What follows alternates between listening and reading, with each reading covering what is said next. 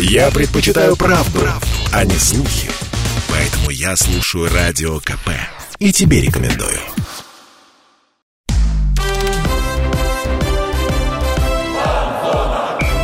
Фан-зона. Самарский спорт. За полем и трибунами. Вечер четверга, это значит, что в эфире «Фан-зона» на радио «Комсомольская правда» Самара, программа о самарском спорте. А спорт — это не только профессиональные команды, но и любители и, конечно, детский спорт. О нем сегодня и поговорим. Я Дмитрий Кривенцов, здесь Михаил Горюнов. Миш, привет. Привет, Дим. И поговорим мы сегодня с нашим недавним гостем, можно его так назвать, комментатором Матч ТВ и директором школы футбола «Лайк», смена «Крылья Советов», если ничего не перепутал, Димой Петровым. Дим, привет еще раз. Привет вам, еще ребята. Еще раз спустя 2 недели. Да, привет всем радиослушателям. Ты абсолютно прав. Да. Вот, это... Давай сделаем такую ремарочку и скажем, что первую часть интервью нашего с Димой ищите на сайте radiokp.ru, на Яндекс.Музыке, на Apple Music и на других площадках с подкастами. Там интересно, круто и...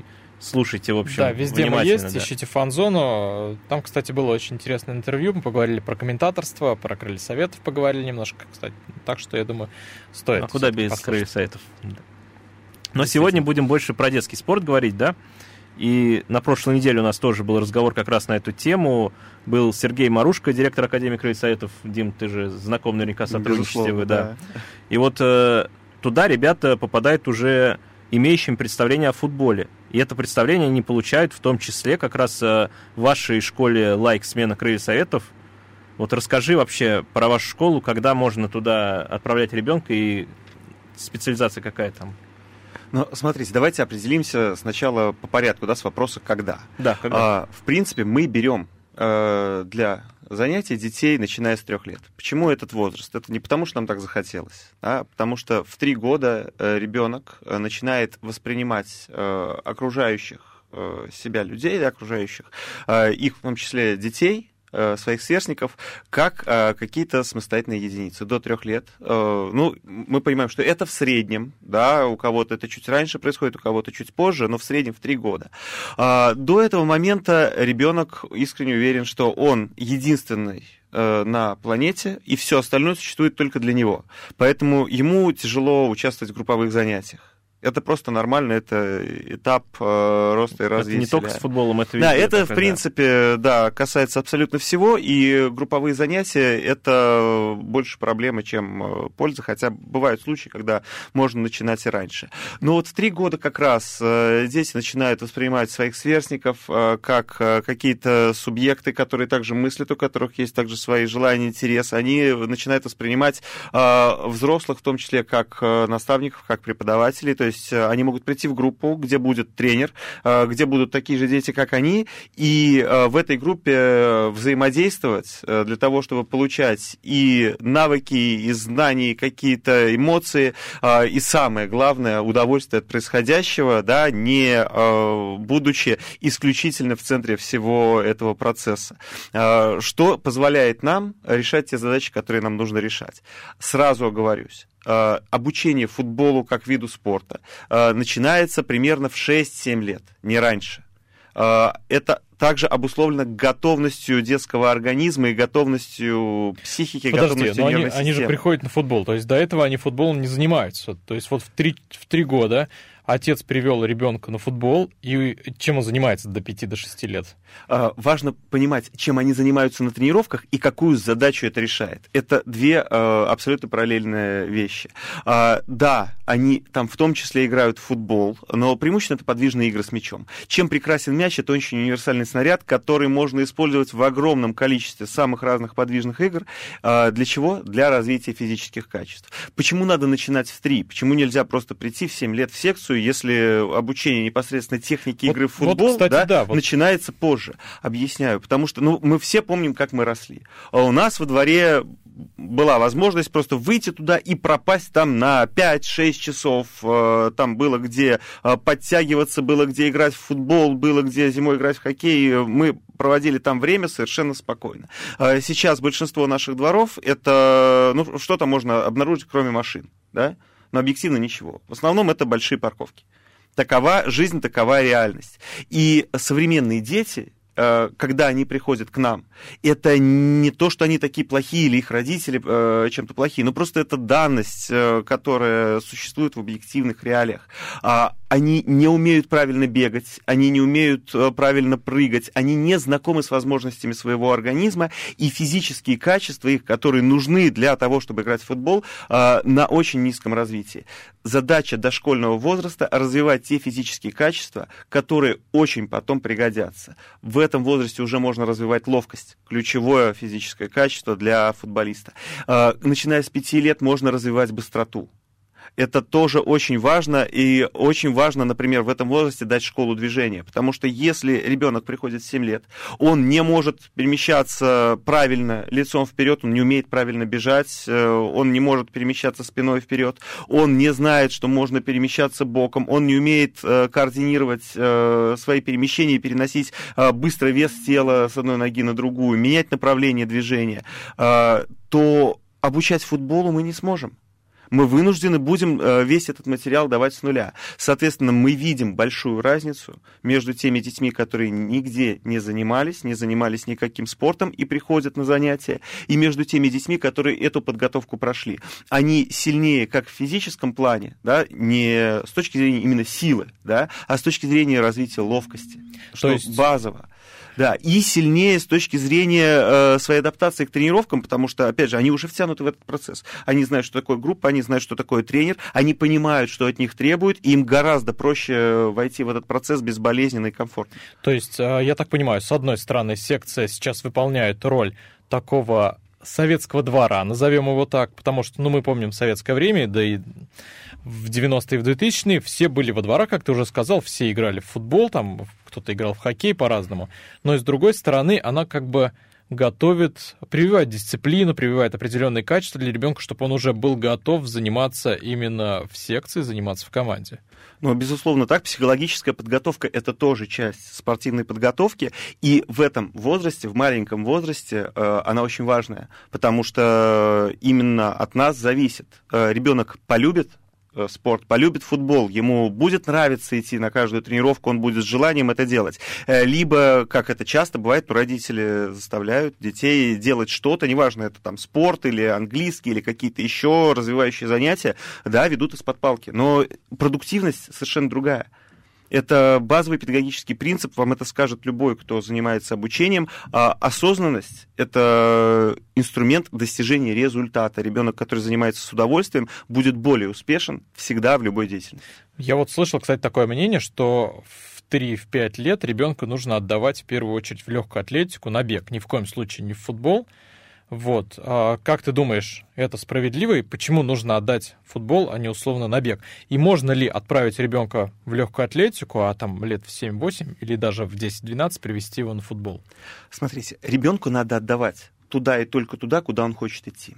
На месте родителя, который хочет, чтобы его ребенок рос здоровым, как бы я поступил? Я бы привел в одну, в другую, в третью, в пятую секцию, прошел бы несколько и посмотрел бы, где понравилось ребенку, и спросил бы у ребенка: слушай, а куда ты хочешь? Ты хочешь сюда еще раз, да, после тренировки? Это же дети принимают решение, как правило, да? Одной тренировки достаточно или, может, иногда, 2-3? Да, иногда нет, все дети разные. Есть дети с одной тренировки может сказать, что все, уже нет, не хотим больше. Смотрите, все дети очень разные. Есть дети общительные, есть дети стеснительные, есть дети, которые рано пошли в садик и адаптированы к общению с большим количеством других детей. Есть дети, которые не ходят в детский сад, и тренер тоже сразу такого ребенка видит. Для того, чтобы этот барьер был невысоким, у нас на каждом занятии с такой группой присутствуют 2 тренера, и группы маленькие. То есть, если мы берем дошкольный возраст, с которого мы начинаем, это не больше 12 детей в группе и только 2 тренера. Для того, чтобы даже если ребенок застеснялся, заволновался, чего-то испугался, всегда есть тренер, который продолжит тренировку, и есть тренер, который уделит внимание конкретному ребенку, его успокоит. У нас ребята все подготовленные, они знают возрастную психологию, они знают, что сказать ребенку в какой ситуации, где нужно пошутить, где нужно подбодрить, где нужно там немножко строгача, да, включить побольше, потому что, дети, они же тоже щупают взрослых, они щупают рамки. Они познают точно. Да, они знают, какие рамки у них дома. И иногда ты видишь от, казалось бы, маленьких детей, в том числе, они манипулируют так же, как они иногда манипулируют родителями. Вот, хочу и все тут. Здесь то же самое. Соответственно, для этого нужны подготовленные люди, которые знают, как в той или иной ситуации поступить, чтобы ребенок, а, получил максимально пользы от этого занятия, и, б, чтобы ему понравилось, чтобы он приходил с удовольствием. И на самом деле, ну, тренер, которого слушаются, это не тот тренер, который очень строгий, такой жесткий, такой страшный, поэтому, если его не слушаться, можно, да? Вот. Это тренер, которого классно слушаться, потому что он крутой парень. А про крутых парней Тед не только... Лассо, да, по-моему? Да, есть такой сериал. Очень крутой, кстати. Про крутых парней не только мы поговорим после небольшой паузы. У нас впереди реклама. Так что, друзья, оставайтесь на Фан-зоне, впереди много интересного. Фан-зона.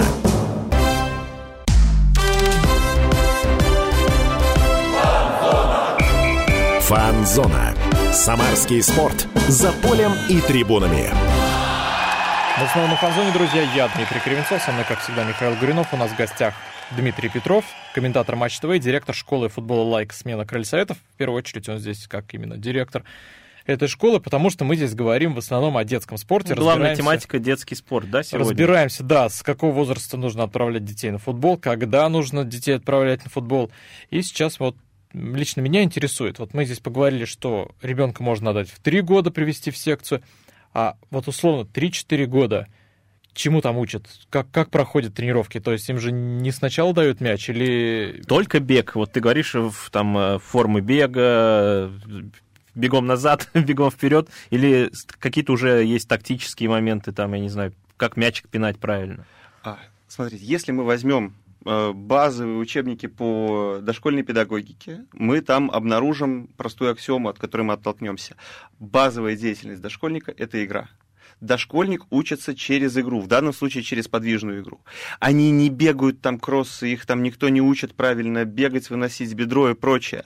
А они занимаются там в основном подвижными играми, которые включают в себя все эти элементы и которые вынуждают их производить те или иные действия. Если это даже самые банальные догонялки, то что они требуют? Да, они требуют перемещаться в разные стороны, менять направление движения, пытаться обхитрить своего соперника. И, что очень важно, постоянно держать голову наверху, чтобы видеть, где свои, где чужие. Да? Это то, что нам нужно. Это очень важно, да, потому что есть проблема у детей, которые играют, ну, они опускают голову, смотрят на мяч. Это действительно проблема. И вот этим вещам можно учить не... через упражнения, да, через банальные подвижки с очень раннего возраста. И это по практике дает очень хороший результат. Особенность дошкольников в том, что у них невысокая концентрация, им надо часто менять упражнения, поэтому им практически невозможно ставить технику. Для того, чтобы ставить технику и формировать динамические стереотипы, так называемые, да, то есть это то, что позволяет выполнять одни и те же движения, правильные технические движения, с высокой степенью надежности, да, раз за разом. Требуется высокая повторность. Высокой повторности практически невозможно добиться в тренировке дошкольников. Через 3 минуты они говорят: слушай, дядя, мне вот это надоело, скучно. Нет, им надо делать интересно и весело, им надо постоянно упражнения менять. Техникой начинаем заниматься с 5-6 лет, в 6 норм. Там можно повышать длительность упражнений, там можно повышать постепенно повторность, и все это прекрасно приделывается. А именно развитие физических качеств через подвижные игры — это идеально. Ну, само собой, чередуются подвижки с какими-то упражнениями на внимание, небольшие растяжечки.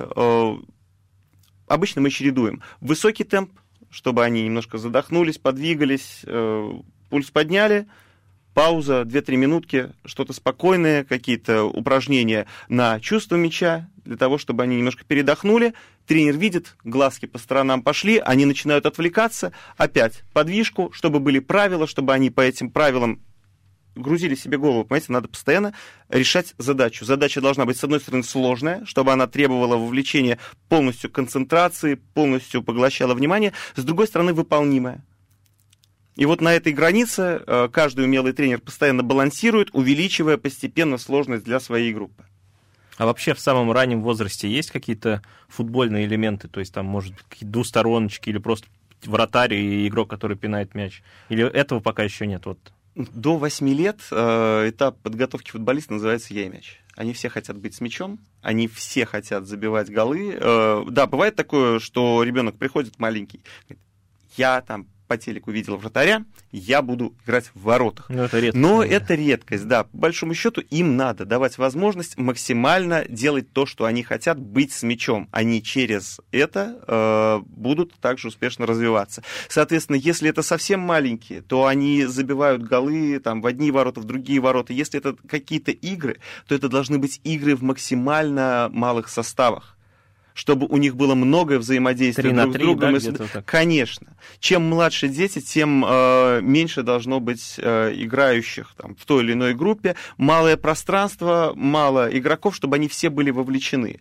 Давать им командную тактику, объяснять, что вот тут такие-то позиции, это совершенно не то, что нам нужно в этом возрасте. Максимум тактики, которые здесь нужно объяснить, то, что за одним мячом бежит один игрок.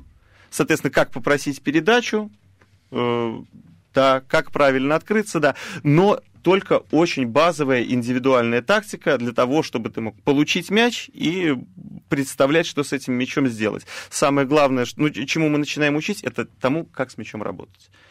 Потому что, да, он получил мяч, он хочет себя проявить, ему нужно дать какое-то для этого оружие, чтобы он забил гол. Нужно научить с этим мячом бежать, нужно научить, наверное, каким-то финтам. Это то, с чего начинается любое обучение. Да? Да.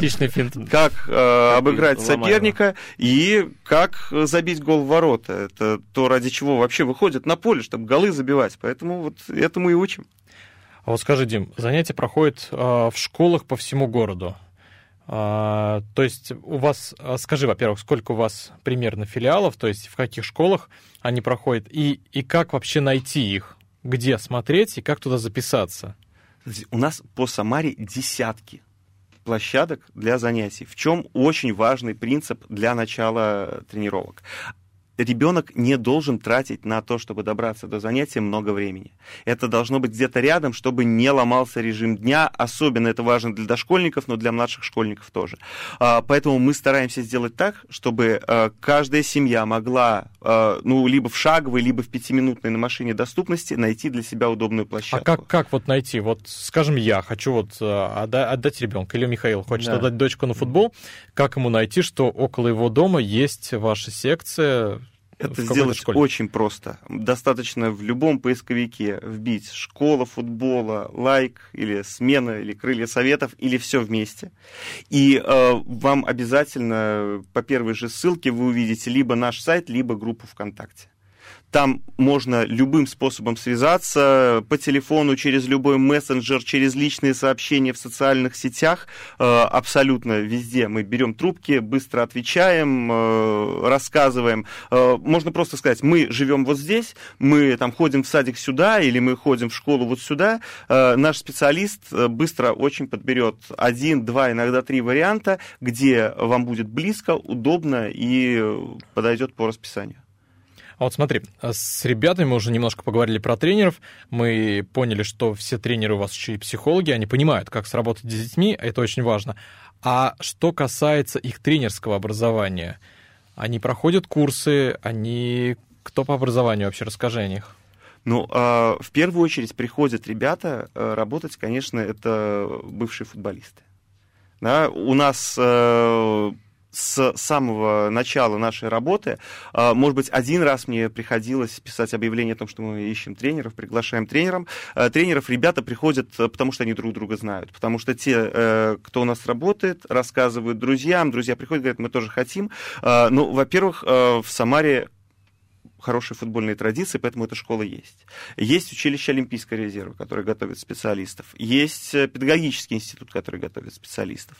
Но важно очень различать вот эти вот возраста, да? Дошкольные и от 7 и старше.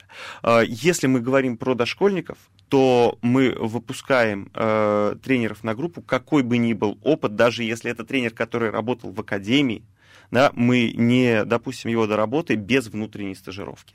Потому что то, что мы делаем с дошкольниками, да, на занятиях. Это методика, которая писалась несколько лет, она постоянно совершенствовалась, дополнялась и до сих пор. Периодически мы какие-то лучшие практики в нее вносим. И она создавалась с участием не только тренеров, но и с участием тех же спортивных психологов, врачей, детских врачей, которые нас консультировали по вопросам, а что можно, а что нельзя, потому что, ну, очень важно не навредить. Организм еще маленький, очень хрупкий, да, и... Исходя из всех вот этих знаний, которые мы собрали, мы сформулировали те принципы, по которым ведутся эти тренировки. Объективно я не встречал ни одного тренера, который сходу без нашей стажировки внутренней был бы готов работать с дошкольниками. Благо, у нас есть большое количество площадок, у нас есть большой наработанный опыт и тренеры, которые этим опытом владеют, и мы быстро через вот эти практические занятия, да, не только через методички, потому что, ну, прочитать про то, как тренировать, это примерно то же самое, что попытаться научиться плавать, наблюдая за тем, как тренируется чемпион мира там, на трибуне, да, или стоя рядом с бассейном. Все были бы чемпионами мира. Да, нужно в этот процесс погрузиться. И через практику на тех площадках, где уже работают опытные специалисты, мы вводим постепенно ребят в материал, и они, по большому счету, все по одному и тому же принципу получают работу. Они в какой-то момент, тренер старший на площадке, под его наблюдением проводится тренировка, да, это что-то вроде экзамена. Как только этот экзамен сдал, я получаю заключение от старшего тренера и даю допуск к самостоятельной работе. Про тренеров мы еще поговорим. Кстати, не только про тренеров. У нас тут много заготовлено вопросов. Так что, друзья, оставайтесь на фан-зоне. Сейчас мы уходим на небольшую паузу. Но никуда не уходите. Впереди много интересного. Фан-зона.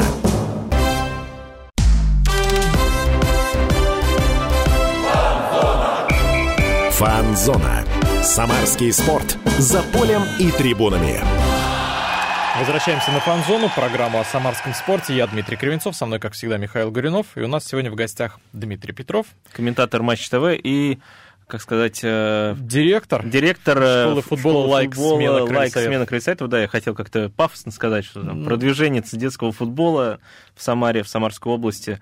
Дим, такой вопрос. Вот мы поговорили про дошколят, про тренеров, и ты уже и сам намекал, что надо бы спросить, не дошколят, а уже группы постарше. Как у них происходит процесс тренировочный, и поскольку там человек, вот расскажи как-то вот про эту кухню. Да, и знаешь, что вот меня лично интересует? Мы говорили, что дети сначала занимаются в школах, то есть около домов, то есть это прям удобно, но тем не менее там маленькие площадки. В какой момент их переводят на площадки побольше?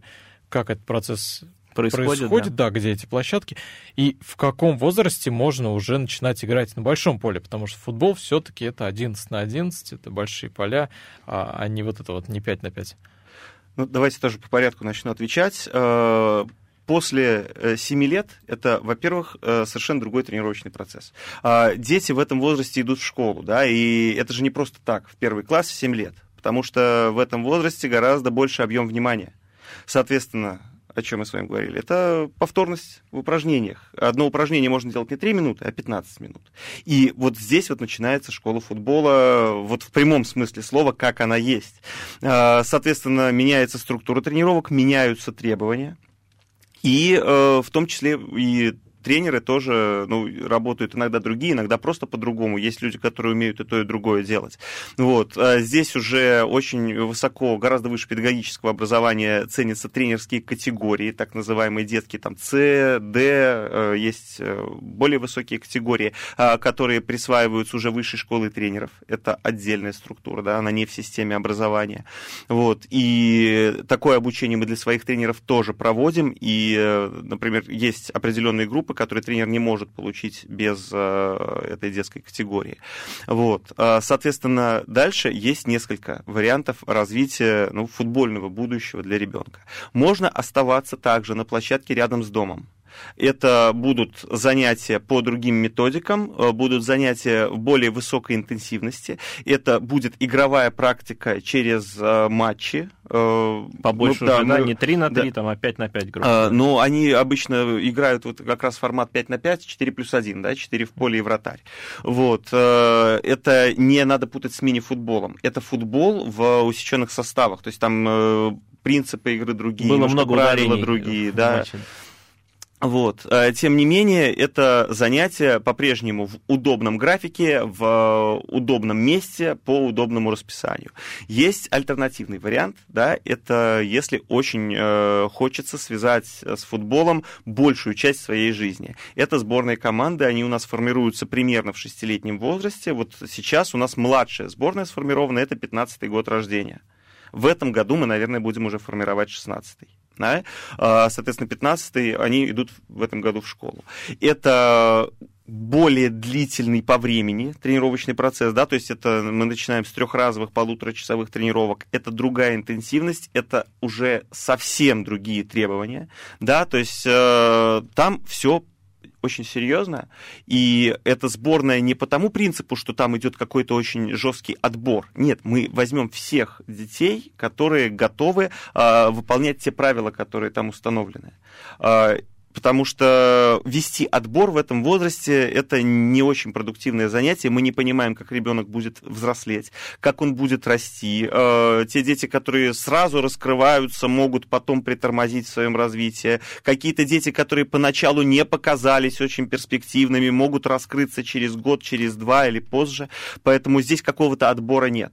Но здесь идет гораздо больший объем тренировочного процесса, более высокая интенсивность. И тут начинаются серьезные соревнования в какой-то момент. То есть сначала мы играем внутри Самары, они достаточно быстро начинают ездить сначала по Самарской области, потом они начинают ездить на соревнования по всей России, на каком-то, конкурировать с топовыми академиями России. У нас сборные команды играют в турнирах, где принимают участие там не только академии, там Крылья Советов, Рубин, Казань, например, там КамАЗ, Челны, да, но и академии первого эшелона, такие как Спартак, Москва, ЦСКА, мы конкурентоспособны на этом уровне. И бывают турниры, где мы вообще единственная частная школа, и там 15 академий клубов, да, топовых, где отбор, где только вот кого захотели, того взяли, и очередь стоит.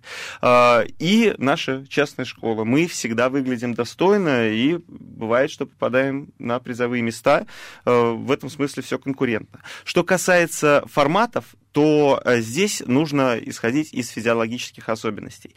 Зачем поднимать количество человек на поле, зачем увеличивать размеры площадки? Но, очевидно, только тогда это имеет смысл, когда ребенок достаточно вырос, чтобы физиологически использовать это пространство. Иными словами, когда он может выполнить, например, так называемый пласер, да, то есть передачу верхом. Вот как только этот элемент становится доступен для обучения, обычно это происходит лет в 9. Тогда имеет смысл уходить с формата 4+1 на формат 6+1, поле 60/40. Потому что они в состоянии это пространство использовать. Если уйти раньше, то что произойдет? Касание мяча станет меньше, игровых эпизодов станет меньше, в единицу времени один ребенок, который на поле, будет меньше взаимодействовать с мячом, меньше участвовать в игре, но при этом никакой пользы от этого не будет.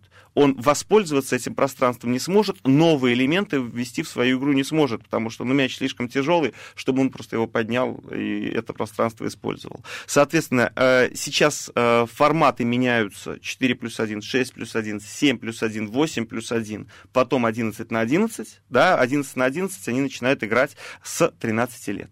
Но мое мнение, что формат 7+1 лишний. Я не знаю, честно говоря, зачем его как переходный вводят, но это вопрос дискуссионный и на самом деле не очень важный. Это не у вас он введен, а вообще как-то в общей практике, да? Это формат, в котором играются турниры, в том числе хорошие турниры, и мы просто в них участвуем. То есть это в России повсеместная практика, что сначала играют, там, допустим, 4+1, потом 6+1, потом 7+1 и переходят. То есть это везде так? Вот смотрите, обычно, опять же, положение вне игры, например, начинают вводить уже там после лет 11, да, когда они уже 8+1. но в этом году у нас команда 13-го года рождения, да, ездила в Москву на турнир Кубок Колыванова. Это один из топовых турниров России, такой неофициальный чемпионат России по младшим возрастам. 8-летние дети, да, они играли 6+1, но они играли с ней игры. Я не знаю, зачем это было сделано, я не знаю, кто это придумал. Да, из-за этого у всех команд была куча проблем, потому что 8-летнему ребенку не имеет смысла объяснять правила вне игры, и это немножко, да, это ломало игру. Но мы туда ехали для того, чтобы сыграть с топовыми командами, и эту задачу мы решили. Надо играть обязательно с сильными. Сильнее можно стать только если ты встречаешь сильные взаимодействия. И несмотря на то, что вот были такие небольшие особенности в этом турнире, тем не менее ребята приехали третьими. Выше нас была команда Чертанова. Понятно, что такое Академия Чертанова, да? Все самарские болельщики, да, все самарские болельщики знают, какой уровень у Академии Чертанова, не надо объяснять. И команда «Искра Хабаровск», которая, ну, просто честно призналась, что, ребят, это не «Искра Хабаровск», это сборная края. Мы очень давно не выезжали на такие турниры, мы очень хотели его выиграть, поэтому мы собрали просто всех, вот с каждой команды самых-самых, и привезли. Ну, и 3 очка за честность. Да, средний рост в команде Хабаровской 13 года, да, был примерно как у нас в команде 11. Но это очень хорошо, что они приехали, потому что наши ребята сыграли вот с таким вот очень сильным соперником, который превосходит их в физических кондициях. Они играли на каких-то своих качествах, они играли с ними очень достойно. Очень, кстати, достойно. Вопрос такой еще. Не хлопотно вот вам заявляться в такие соревнования, ну, федерального уровня? Там нужно какой-то взнос или как вообще с проблемами сталкиваетесь или нет? Ну, во-первых, сейчас как раз с этим проблем практически нет, потому что соревнований много. Очень много стало соревнований, в том числе коммерческих. Надо понимать, что да, везде есть взносы, на этих соревнованиях есть и организации, которые зарабатывают. И в этом нет ничего плохого, потому что там, где есть высокая конкуренция, там растет уровень. Да? Если мы едем на соревнования, мы, как правило, либо...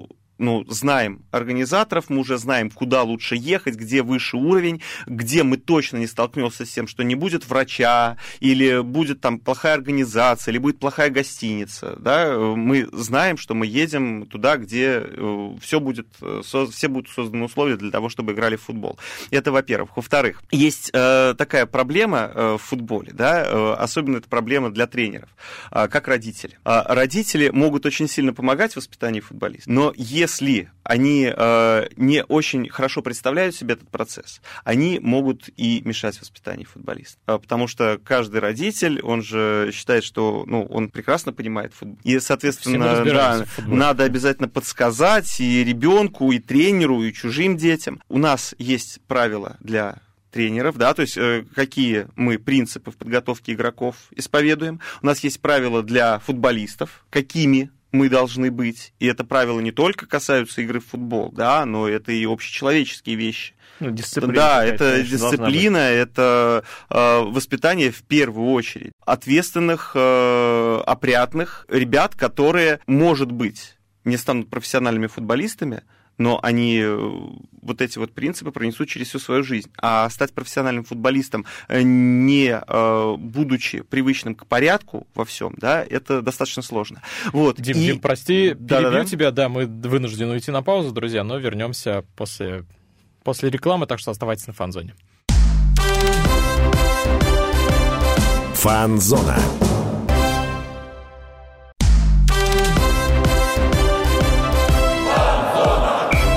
Фан-зона. Самарский спорт за полем и трибунами. Мы снова на Фан-зоне. Я Дмитрий Кривенцов. Со мной, как всегда, Михаил Горюнов. У нас сегодня в гостях Дмитрий Петров, комментатор Матч ТВ и директор школы футбола «Лайк», смена «Крылья Советов». У нас сегодня очень интересный разговор про детский футбол. Вопросов остается очень много, Дим. Не знаю, сколько успеем.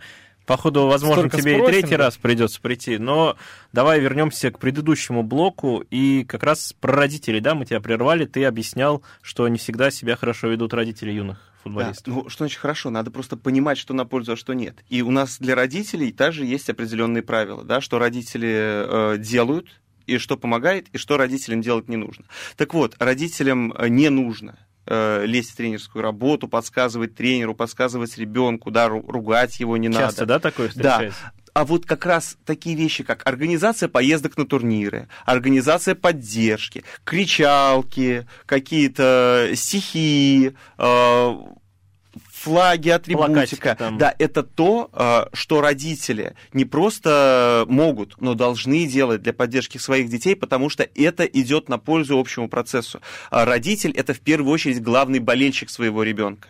Его главный фанат – это та поддержка, которая ему очень нужна, потому что не бывает в спорте развития без череды побед и поражений, успехов и неуспехов. Нет ни одной истории в футболе, где вот ребенок пришел, и у него всегда было все здорово, он не встречал никаких трудностей, препятствий, перед которыми в какой-то момент этот малыш думал: елки-палки, я не справлюсь, у меня что-то не получается. Это случалось абсолютно с каждым, с любым талантом. Преодоление препятствий сложных – это основное условие того, что ты развиваешься.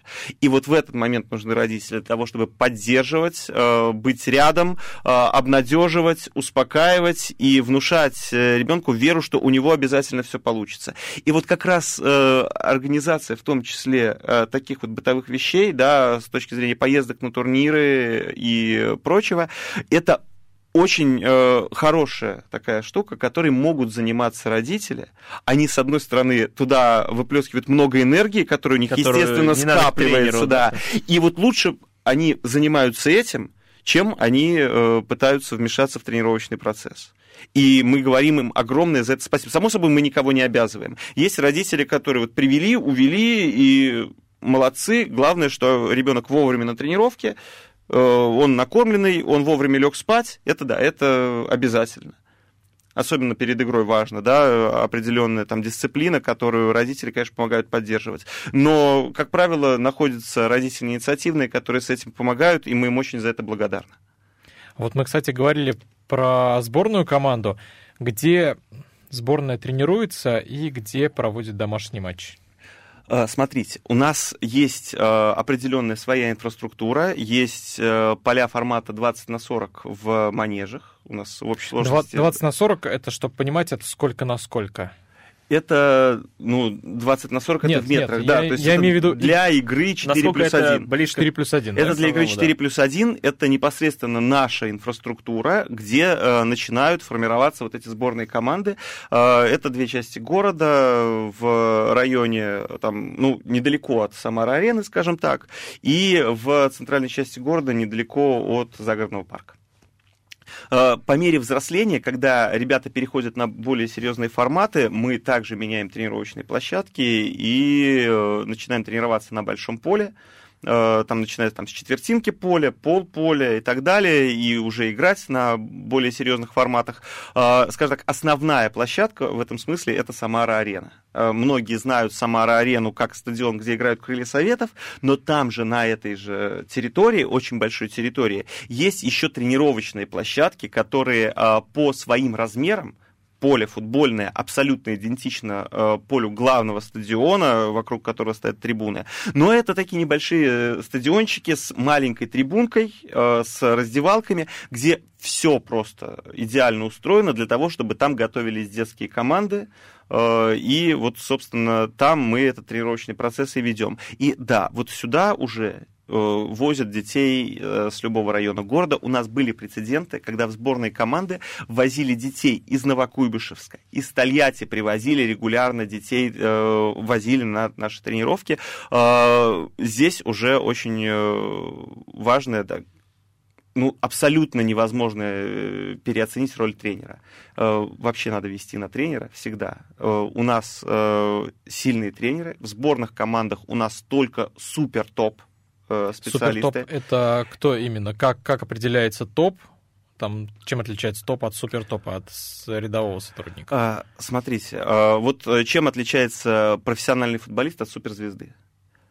Они, в принципе, обладают практически идентичным набором качеств. Да? Футболист команды «Реал Мадрид» отличается от футболиста команды «Норвич» очень небольшим количеством показателей. Там маленькая разница. Но она очень многое определяет. Да? Вот есть игроки, как мы говорим, которые могут сделать разницу за счет того, что они еще на полшажочка впереди. Здесь примерно то же самое. Это практически невозможно объяснить. Это не какая-то корочка, это не лицензия. Это то, как специалист, который приходит на работу, да, к детям, каждую тренировку, каждый день, то, насколько он может объяснить, насколько он может поставить задачу на каждое тренировочное занятие и этой задачи максимально эффективно добиться. Ведь тренировка в любом случае будет идти 1,5 часа. Вот чтобы она будет идти 1,5 часа, но только от тренера зависит, будет решена задача на эту тренировку или нет. И очень большой соблазн, да, где-то, ну, они маленькие, ну, тяжело, ну, ладно, ну, сделал неправильно, да, ну, ерунда, заиграли эпизод. Нет, дожать, обязательно нужно каждый эпизод дожать и добиться максимум возможного от этих ребят.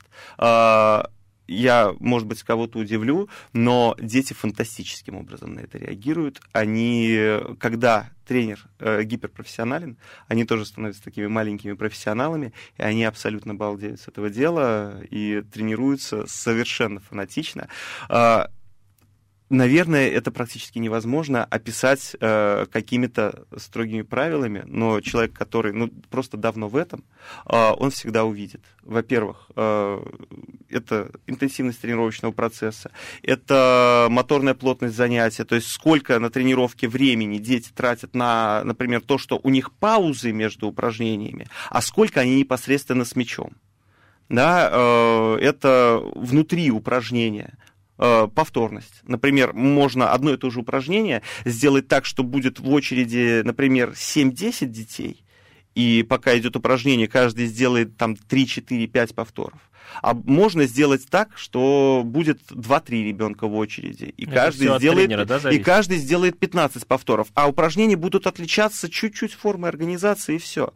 Просто либо тренер 3 часа готовит тренировку, которая идет 1,5 часа, и она у него вот такая, либо он потратил на подготовку 15 минут, но тогда на тренировке будет 0,5 часа минимум потеряно на паузу, на очереди и прочее. К хорошей тренировке готовиться нужно дольше, чем ее проводить. Это аксиома, ни один самый опытный тренер не сможет регулярно проводить крутые тренировки без подготовки. Только конспект на каждое занятие, только очень четко проработанный план на каждое занятие, высокая интенсивность, высокая моторная плотность каждой тренировки и дожимать обязательно каждое упражнение до максимального результата. Это творит чудеса. Я вас уверяю, что не просто же так, да, частная школа, про нас же, про частников говорят, что вы там деньги собираете, да, и родителей обманываете. Ребят, так не бывает, что мы кого-то обманываем, но частная школа, в которой нет отбора, конкурирует с любыми академиями. И не просто же так, в конце концов, Крылья Советов обратили внимание именно на наших ребят и регулярно приглашают к себе наших ребят. А вот потому что мы работаем так. И потому что это дает результат. Вот это, кстати, следующий вопрос про Крылья Советов. Много ребят переходит в Крылья Советов, в академию. И в каком возрасте это случается? Да и вообще, до какого возраста вы ведете ребят и куда они потом дальше уходят? У нас сейчас самая старшая команда — это ребята 13 лет, которые уже начали играть в формат 11 на 11, большой футбол, и они играют любые турниры, да, и как в городе, так и за его пределами. Но в Крылья Советов может уйти ребенок практически в любом возрасте. Иногда вот мы, например, говорим, что в 12 лет там, например, созрели предпосылки для перехода, мальчик переходит, иногда чуть раньше. Например, бывает такое, что мы видим, что ребенок сильно выделяется, и, например, в Крыльях у него будет более конкурентная среда. Да? И тогда мы можем передать пораньше. А бывает такое, что наоборот. Например, наша команда и Крылья, они примерно на одном уровне, постоянно между собой конкурируют. И это более полезно, если они будут дольше у нас, чтобы и те, и другие были в конкуренции. Поэтому все индивидуально, но после 13, конечно, уже мы стараемся передать детей. Да, друзья, у нас, к сожалению, закончилось время. Этот интересный разговор мы прерываем. Это была «Фан-зона». У нас в гостях сегодня был комментатор Матч ТВ Дмитрий Петров, но у нас сегодня был не как комментатор, а как директор школы футбола. Как продвигатель детского футбола. Да, школы футбола. В Самаре или в области? Смена «Крылья Советов». И в Самаре, и в области, и на самом деле за ее пределами. Это очень длинный разговор. У нас есть филиалы. У нас есть следующие эфиры. Всем пока. Всем пока. Фан-зона.